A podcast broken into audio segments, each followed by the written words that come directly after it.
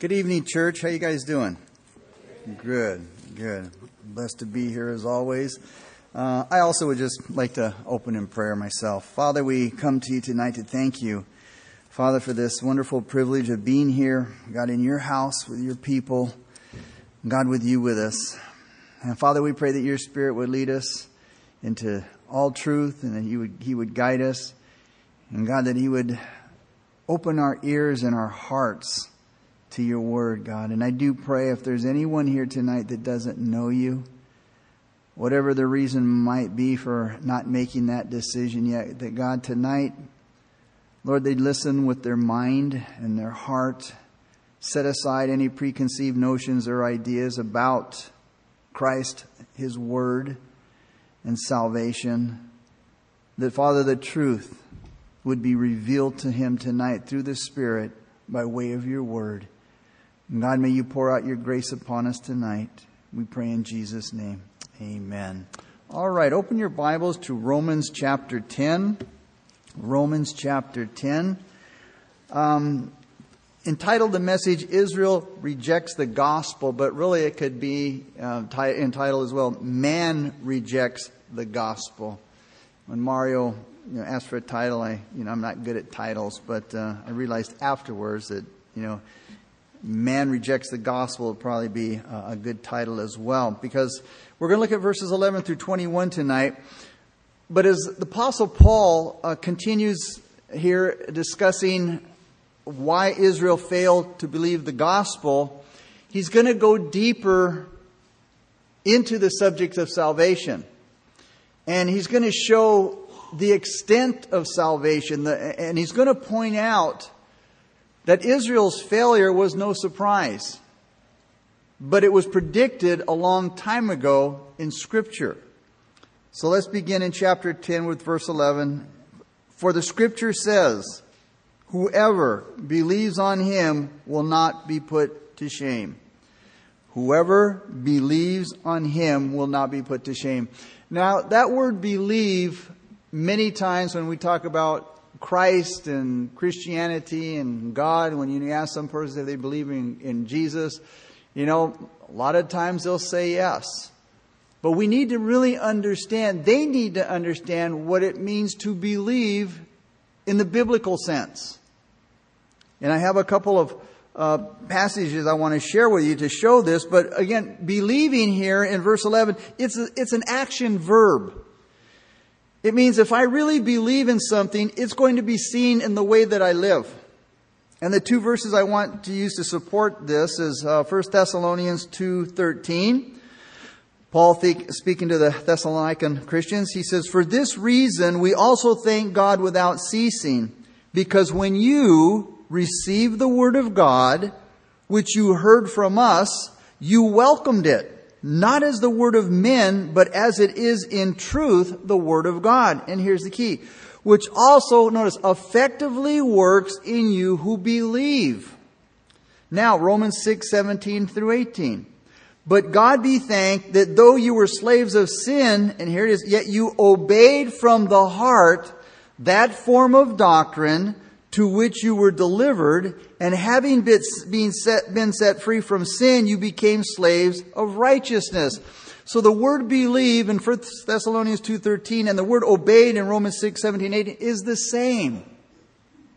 You see, the, the, it effectively worked in those who believed, and then in Paul said in Romans 6, 17, he says that you obeyed from the heart. Notice that form of doctrine which was delivered to you, and having been set free from sin, you became slaves of righteousness. So believing is just more than an intellectual agreement. Yeah, I agree with you. I believe in God. It's an action verb. There has to be, again, an action, a way of life verifying that you truly believe. Let's look at verses 12 through 13 now. For there is no distinction between Jew and Greek, for the same Lord over all is rich to all who call upon him, for, who, for whoever calls on the name of the Lord shall be saved. So as far as uh, salvation is concerned, you know, Paul says there's no distinction between the Jew and the Greek. There's no difference. He says the Lord is all, over all, all who call upon him. And Joel tells us whoever calls on the name of the Lord shall be saved.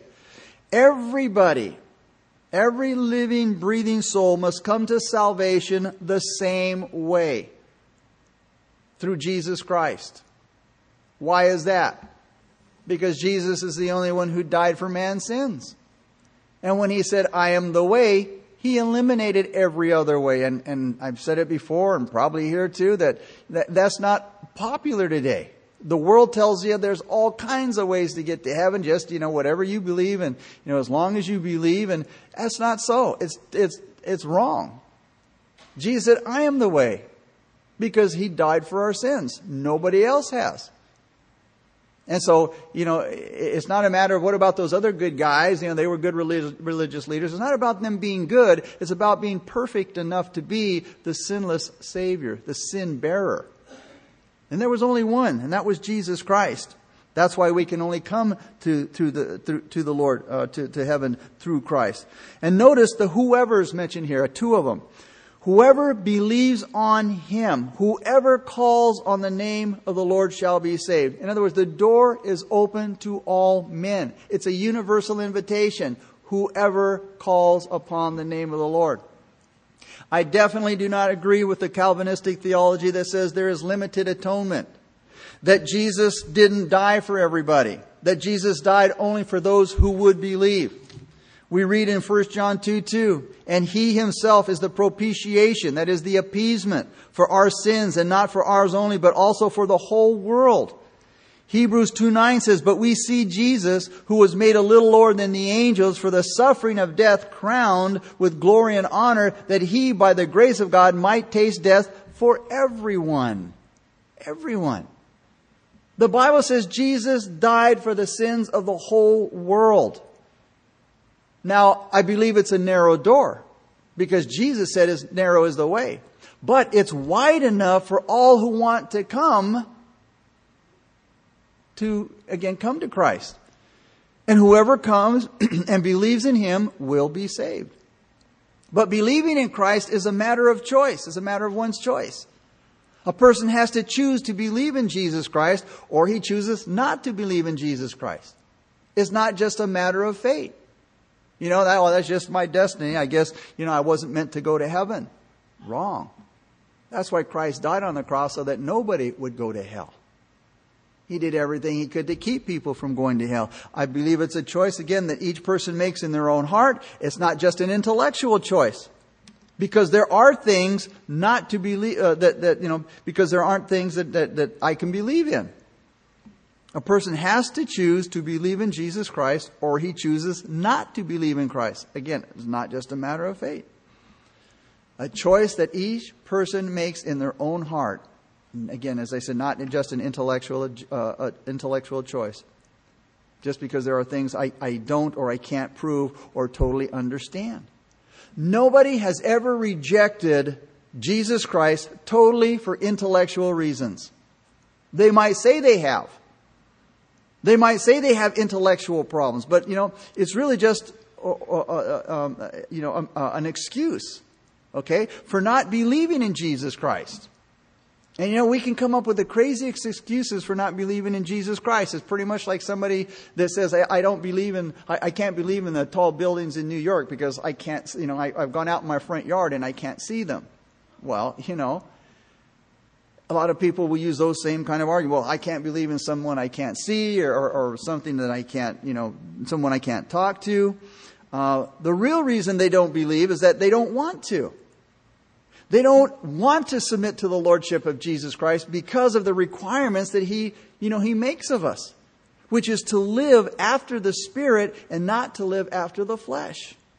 And the reason they, that they want to live after the flesh is because their hearts are evil. They choose not to believe in Jesus Christ. They love darkness more than the light. And that's the reason. The rejection of Jesus Christ is often not so much of the mind, but of the will. Not so much that I can't, but that I won't. Many people have intellectual excuses, but they don't have real, legitimate intellectual problems. Man, excuses can cover a ton of reasons. It really takes an honest person who has really taken the time to check out the things that Jesus said, the claims that he made. And then, after you have honestly checked out the things that Jesus said, the claims that he made, then honestly say, I just can't believe. But if you think, if you will honestly think and evaluate the, the, the proof, you will believe. And you know, you're asked to do that in a court of law. You know, the, the, the, and I know when I've done jury duty, you know, the, the, the attorneys will say, you know, can you honestly, you know, what the facts are presented to you, even though, you know, you might not like the results, if you presented with the facts, can you give an honest and true judgment? And I think for the most part, we say, yeah. It's not any different with the facts and the message of the gospel of Jesus Christ. If you will look at them honestly and think honestly, you can't help but come to the conclusion that Jesus Christ is Lord, that He's Savior. But most people reject Jesus Christ for one or more of the following reasons, and the first one is ignorance. Romans 1, 18 through 23 says this, and much of the ignorance is often self-imposed. You know, don't confuse me with the facts because I've already made up my mind. Again, Romans 1, 18 through 28 says, but God shows his anger from heaven against all sinful, wicked people who suppress the truth by their wickedness. They know the truth about God because he has made it obvious to them. Because ever since the world was created, people have seen the earth and sky. Through everything God made, they can already see his invisible qualities, his eternal power and divine nature. So they have no excuse for not knowing God. Yes, they knew God, but they wouldn't worship him as God or even give him thanks. And they began to think up foolish ideas of what God was like. And as a result, their minds became dark and confused. Claiming to be wise, they instead became utter fools. And instead of worshiping the glorious, ever living God, they worshiped idols made to look like mere people and birds and animals and reptiles.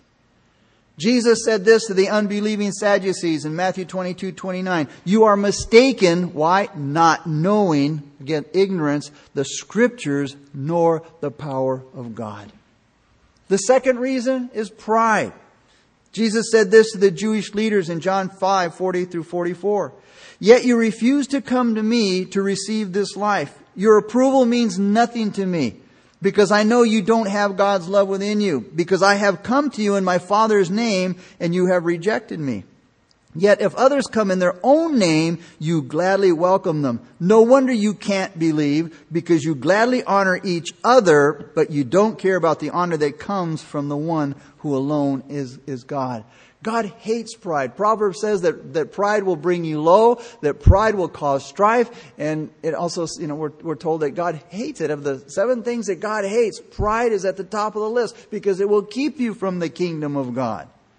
The next, again, problem that the, the third reason that most people reject Christ is it's a moral problem. Jesus said this to Nicodemus in John 3 19 through 20. And the judgment is based on this fact. God's light came into the world, but people love the darkness more than the light. For their actions were evil. All who do evil hate the light and refuse to go near it for fear their sins will be exposed. And you know, it's amazing. You know, when you look at uh, many of the crimes that are, that are, that are done, it's in the dark. You know, in the world, you know, and I remember we loved dim lights. We liked dark places to, to do our sins. Many of the clubs that you go to, they were dimly lit. You really couldn't see what was going on in there. Because, you know, sin loves darkness. If you choose to believe in Jesus Christ, there is plenty of evidence to show and to prove that you have made a rational decision based on reason. The gospel is reasonable. The gospel can be tested. The gospel can stand up to reason. It is unreasonable to reject the gospel of Jesus Christ. How can you explain the more than 300 prophecies in the Old Testament about the Messiah that Jesus fulfilled? I mean, we're told in the Old Testament where he was born, the time of his coming, his betrayal for 30 pieces of silver, the money that was used to buy a potter's field after it was thrown down in the temple. It prophesies his being hit in the face, being spit on. The mocking that he went through, his hands and his feet pierced, the crucifixion hundreds of years before the Romans even invented it. I mean, that is, I mean, that is amazing truth. God has given us so much evidence. He has given warning after warning. And God will put a stumbling block in your path. He will do all that He can short of violating your free will to keep you out of hell. The Bible speaks about the wrath of God and the judgments of God on those who have ignored His word. Think about this. A person, a person has to work awfully hard to go to hell. They do. You have to trample over Jesus. You have to trample over his holy, over the Holy Spirit. You have to trample over his word. You have to trample over the blood that was shed. You have to fight God every step of the way in order to be judged and condemned by God. Hell is the hardest place to go to in the world. But if you're stubborn enough, you can make it. You can make it. But you're going to have to fight God every step of the way to get there. William, William Law said this Men aren't in hell because God is angry with them. They're in wrath and darkness because they have done to the light which infinitely flows from God as that man does to the light who puts out his own eyes. So you see, you really don't have any reasonable explanation for not believing in Jesus Christ. But again, believing is a matter of choice. I chose to believe in Jesus Christ because I'm tired of my sin. I was tired of that life. I didn't want to live in bondage anymore. I didn't want to be in bondage to sin any longer. I didn't want to live separated from God. I want to walk with God. I want to have fellowship with God. I want to have a relationship with Him. I want my life to have meaning and purpose. I'm tired. And I was tired of the emptiness and the empty, unfulfilling chasing of things that haven't been able to satisfy.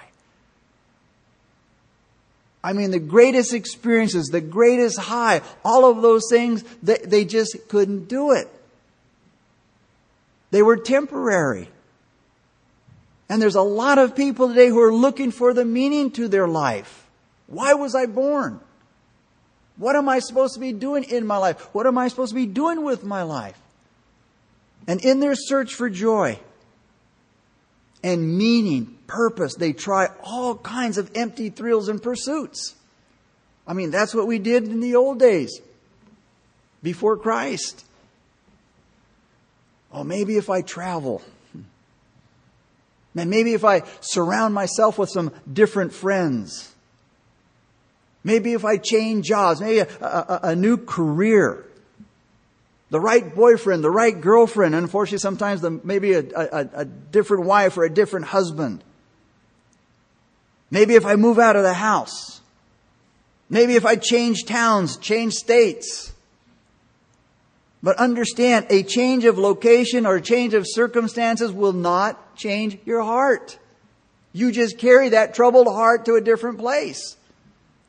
Emerson said this, that a change in geography never overcomes a flaw in character. And he was right. Warren Wiersbe says it very clearly. The heart of the problem is the problem of the heart. Because you see, our heart is where all that conflict, conflict takes place. Our heart is the center of that conflict. You see, our heart is where those feelings and those desires, they clash. It's where our hopes and our fears and our trust and distrust and our jealousy and, and our, and our loves, they all clash. They're all at battle right there. So you see, when we're in that turmoil, when we're in that, that conflict with our heart and our soul and all of those things in life, it causes us to make wrong decisions. So we quit a job. We move away. We drop out of life. We abandon those things that are so important. We abandon the most important things in life looking for that so called good life. Isaiah 55, 1 through 3. It reads, Is anyone thirsty? Come and drink. Even if you have no money to buy, come take your choice of wine or milk. It's all free. Why spend your money on food that does not give you strength? Why pay for food that does you no good? God said, listen to me and you will eat what is good. You will enjoy the finest food. He said, come to me with your ears wide open. Listen and you will find life. You see, so many people are thirsty for life, but they're seeking that fulfillment. They're seeking that satisfaction. They're seeking that drink from all of the wrong wells. This emptiness and this thirstiness it applies to believers as well. If you're not walking close, in a close relationship with Jesus Christ, you'll have that thirst. You'll have that, that, that emptiness. In other words, if you're not where Jesus wants you to be, this is what creates that emptiness. That's what creates that thirst in your life. When I'm not where Jesus wants me to be, then I feel out of place. I feel that everything is a mess. And the devil tells me, you know what, Joe? There's something missing in your life. Which is true, but it's not adventure. It's not thrills and chills and all that kind of thing. It's not, you know, that I, it's not, you know, the friends that I have. It's, it's my walk with Jesus. I want something that will fill that empty space. I want that, that, that longing thirst in my life to be quenched. And if you have that, that, that need, uh, if you're not a Christian, you need Jesus. And if you are a Christian and you're empty, you need to find your place in His service. Because you see, you're not fulfilling the purpose for which you were called. I choose to believe in Jesus Christ as my Savior and to surrender to Him as my Lord so He can wash me from my sin, from my sins. And that He might impart to me a righteous standing before God and He might use me in His service. Again, Joel said, For whosoever calls upon the name of the Lord shall be saved. But, look at verses 14 and 15.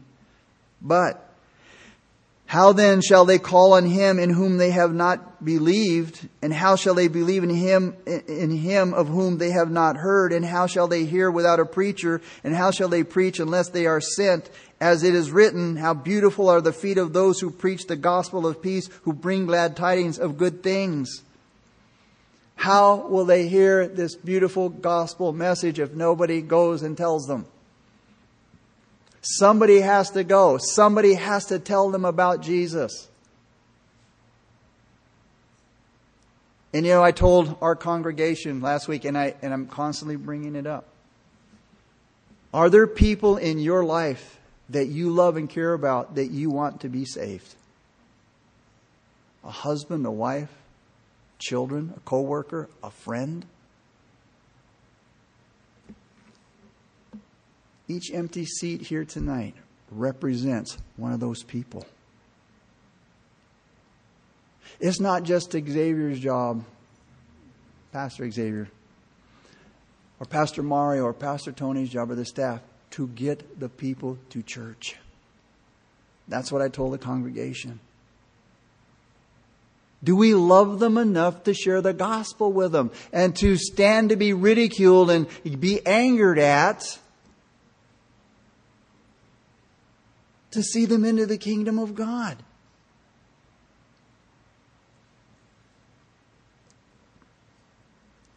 This is why Pastor Xavier and Fernando are in Colombia. This is the source for missions, for the, for the, for the church having missionaries. Those who are sent out to go and tell the good news about Jesus who haven't heard about him. So that when they do hear about him, they might believe in him. As Isaiah said in Isaiah 52 7, quoted here, how beautiful upon the mountains are the feet of him who brings good news, who proclaims peace, who brings glad tidings of good things. Man, we live in a world of chaos. We live in a world with people who are hurting. They're confused. They're messed up by this world's philosophy and all that's going on in this world today and the disagreements among one another. We need some good tidings, don't we, of good things. Glad tidings of good things. We need some good news. I mean, just turn on the news. You're going to hear how divided the people are in this world. We're divided over everything. There's conflict everywhere. But you see, the gospel of Jesus Christ, that is good news. Because it's the gospel of hope, it's the gospel of peace, it's the gospel of salvation. Man has been at war with God and himself since the Garden of Eden. We saw that with, with, with Eve. You know, and, and her, her conflict with Satan. But man can have peace with God. And that's why sharing the gospel has to be the most important thing in the whole world. We want the world to change, but it changes when we reach people with Christ one at a time. One at a time. Glad tidings of good things that we have to share with the world. Henry David Thoreau, an American author, said this, boy, and he nailed it when he said this. We have improved means to unimproved ends. I mean, we're so advanced today in, in, the, in the field of medicine and technology and computer technology and all that's going on. You know, we, we I mean, we're just, the, the, we, we've just advanced so much. But the nation is worse. Why is that? I mean, we throw money at this program. We, we change the laws to meet people's needs and to, and it's worse off now than it's ever been. Because they're changing everything but the heart of man. And there's only one that can do that, and that's Jesus Christ. And that's why the message that we have is so important to get out to people. And I pray that we would just really understand that. Again, the heart of the problem is the problem of the heart. Verse 16. But they have not all obeyed the gospel. For Isaiah says, Lord, who has believed our report? They haven't all obeyed the word. Not everyone has welcomed the gospel. We have the good news, but not all people obey it. Isaiah says again, Lord, who believed our message? Verse 17. So then, faith comes by hearing, and hearing by the word of God. So, how can they believe in him, him who they have not heard? How can they hear unless someone tells them? How then can they go and tell them unless they're sent? Sent with the gospel of peace, sent with the glad tidings of good things. Not everyone will hear, the Bible says. But we don't know who they are. We need to take it to every soul. Salvation does not come by instinct. It doesn't come naturally. Or doesn't, it doesn't come by spiritual experience. It doesn't come by meditation or theory or philosophizing or popular opinion, but by hearing and having faith in the Word of Christ. To tell the good news of Jesus Christ is the most important and necessary purpose for evangelizing. And Jesus gave us that great commission in Matthew 28, 19 through 20. Go therefore and make disciples of all nations, baptizing them in the name of the Father and of the Son and of the Holy Spirit, teaching them to observe all things that I have commanded you. And lo, I am with you always, even to the end of the age.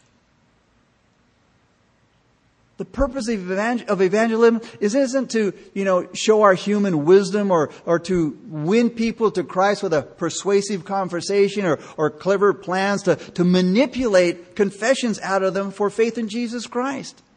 That's the work of the Holy Spirit.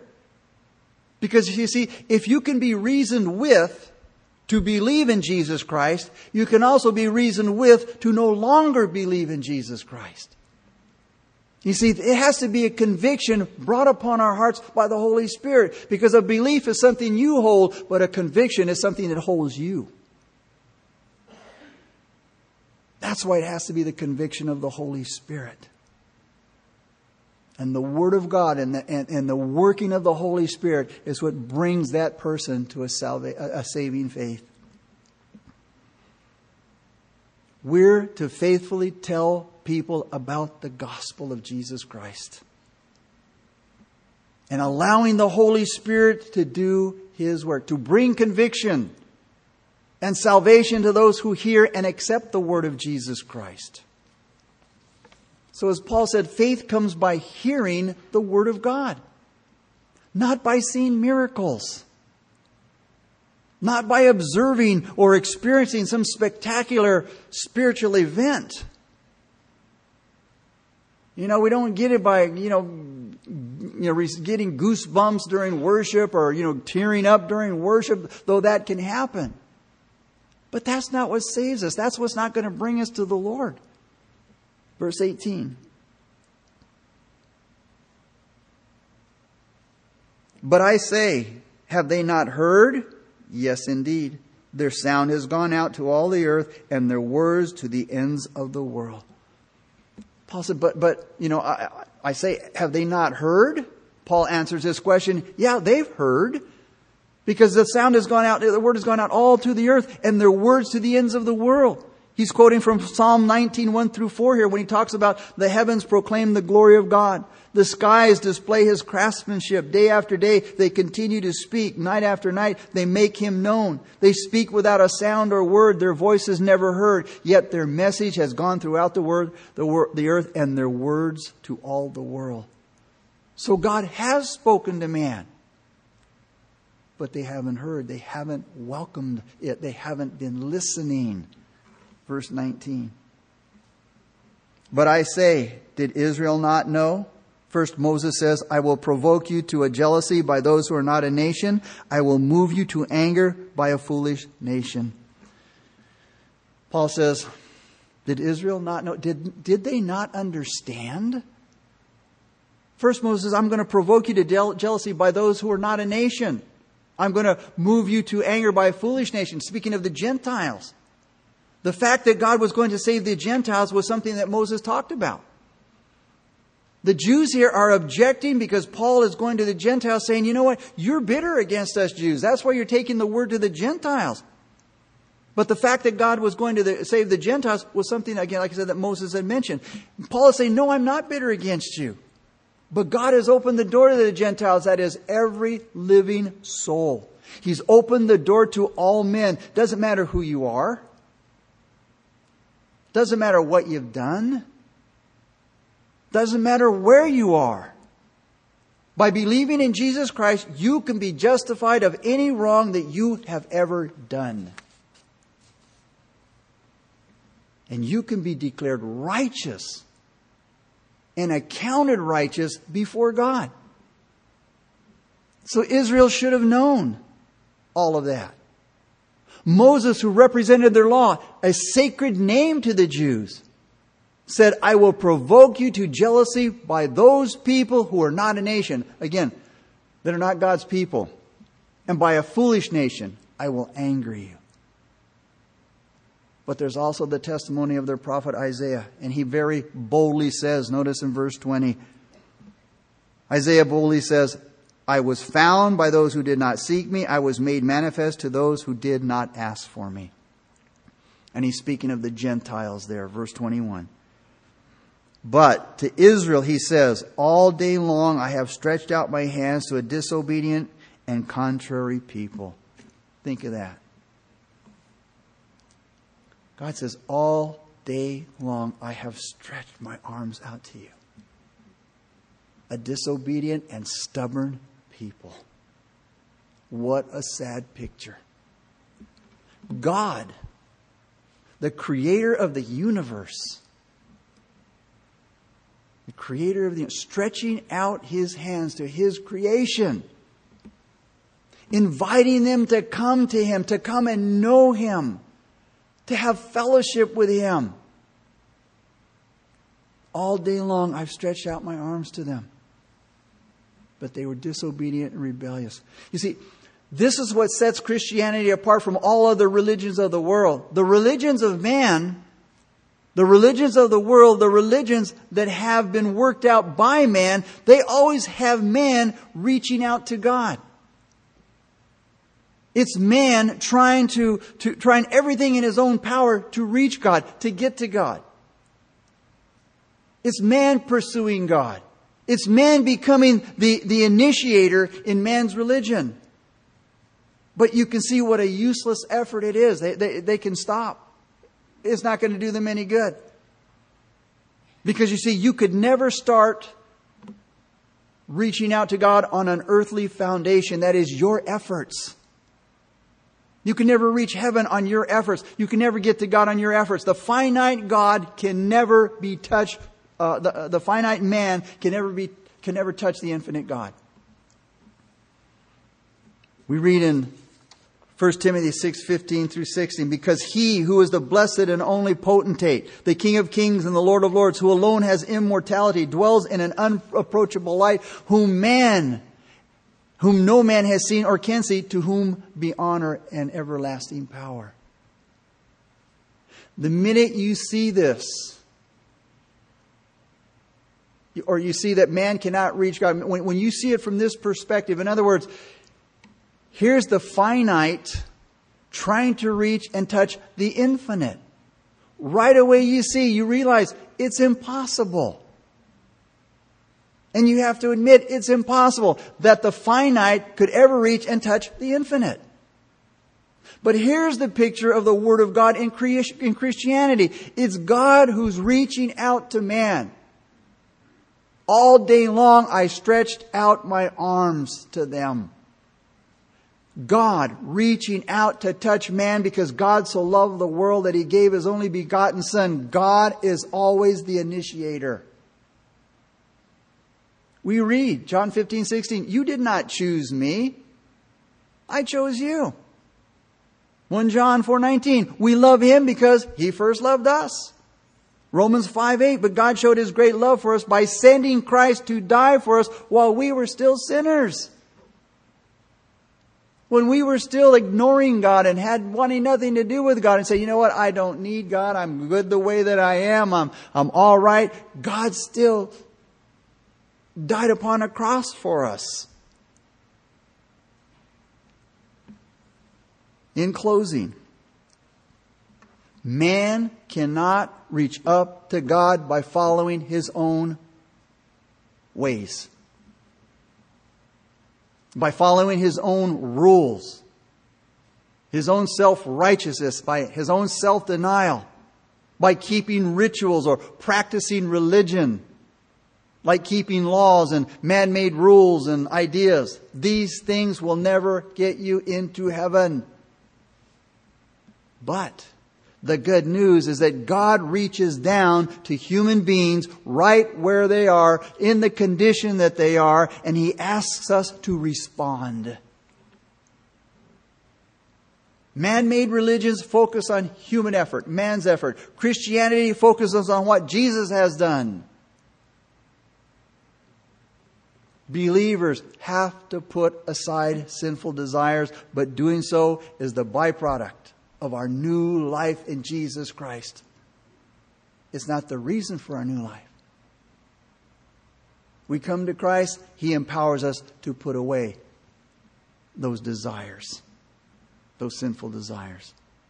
Our salvation does not depend upon our own discipline or keeping rules, but on the power of Jesus Christ's death and resurrection. You see, man's religions have man trying to do all the work, doing all of the, the, the necessary things to reach God. And, uh, and, and they have their own ways. And by implementing their own ways, they feel that God can be touched or he can be reached by man. But again, by, by his own reaching out for God. Man's religion says, here's how you do it. Here's how you go about it. You have to do it this way. You know, you, you have to do it this many times. You have to do it over here. You have to do it on this day. You have to do it in this position in order to touch God. But Christianity says it's not by the works of righteousness that you can touch God. You will never touch God by anything that you do, no matter how good you think it is, and no matter how good you think you are. You, are, you want to know what God thinks of, uh, of your deeds? All our righteousnesses are filthy rags. They stink to God. Your righteousness doesn't count, it stinks. You've got to put your faith and your trust in God. And as you put your faith and your trust in Him, He will account that faith for righteousness. Works can never, never save you. To be a Christian means more than making good resolutions and having good intentions. It means doing the right thing. There's a Chinese proverb says that the road to hell is paved with good intentions. I meant to, Lord, I really, but it ain't gonna, it ain't gonna cut it with God. It's your trust and your faith in God, not in yourself, that will save you. This is the word of the Lord. Not by might nor by power, but by my spirit, says the Lord. Jesus said this to Nicodemus Most assuredly I say to you, unless one is born of the water and the Spirit, he cannot, cannot enter the kingdom of God. You see, humans can only produce, reproduce human life. We can only produce more fleshly people. The Holy Spirit gives birth to spiritual life. And lastly, you can't join God's church. Just because you fill a membership card out and you pass it, you give it to whoever, the usher, whatever, doesn't make you a member of the family of God. You cannot join God's church. You must be born into it by the Spirit from above. It's God's doing. We have nothing to do with it. God initiates, we respond. And I do pray that this evening, you know, again, if you're here and you don't know the Lord, as I said from the beginning, man, that you have used your mind to rationally think and to weigh out the claims that Jesus made. That you can come to a rational, reasonable decision for Jesus Christ. Let's pray. Father, once again, we come to you, Lord. We thank you so much. The Father, that when you created us, you didn't just leave us here to muddle around on our own, to grope in darkness, seeking what we're to do. Lord, you did so much. You sent your Son. God, you came down in the flesh. You gave us your word, the scriptures. You gave us your spirit, the Holy Spirit, to lead us and to guide us in all truth so we could, so we could understand the Bible. You gave us the resource of prayer.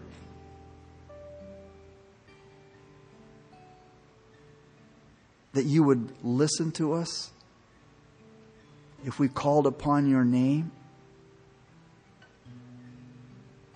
God, you've done so much for us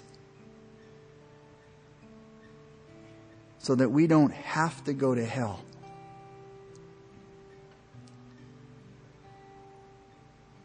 And if you're here tonight and you have never made a decision for Jesus Christ, I do pray, as I'm sure we're all praying, for that one soul, that second soul, or however there might be here tonight. If you're here, man, and you never received Christ as your Lord and Savior, as the worship team leads us in a time of worship, I want to ask you during this time of worship if you want to receive Christ as your Lord and Savior during the worship at any time, as everybody's praying, you lift up your hand and say, by lifting up your hand, you're saying, Yes, I want to receive the Lord. And when the song is over, we'll say a simple, I'll, I'll lead you in a simple prayer of faith from here. So as we worship, you raise your hand.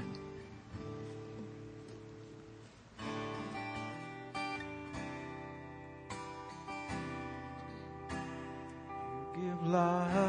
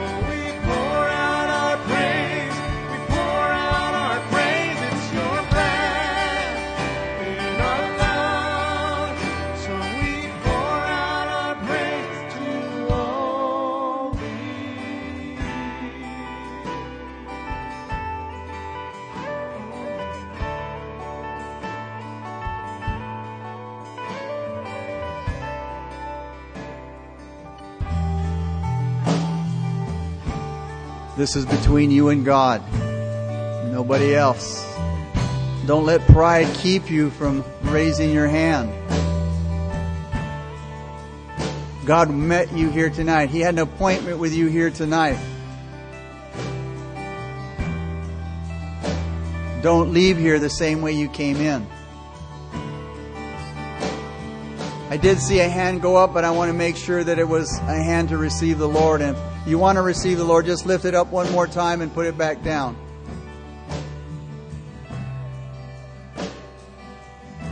Anybody at all?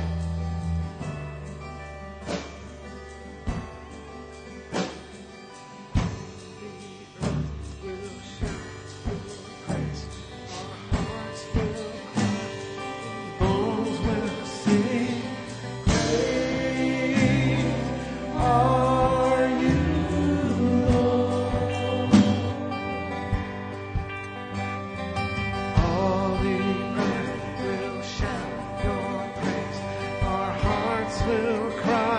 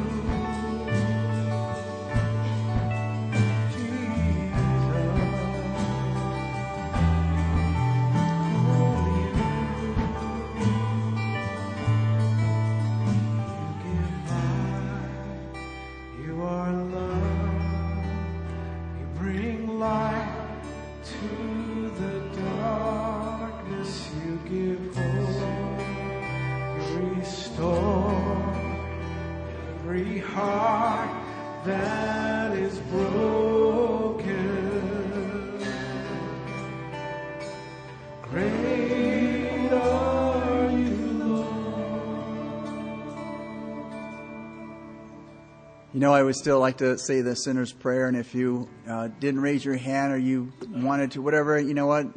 If you want to receive Christ as your Lord and Savior, uh, you repeat this prayer to the Lord with all of your heart. Dear Jesus, please forgive me, Lord, for all of my sins. I confess to you, I am a sinner. Please cleanse me and wash me and make me brand new.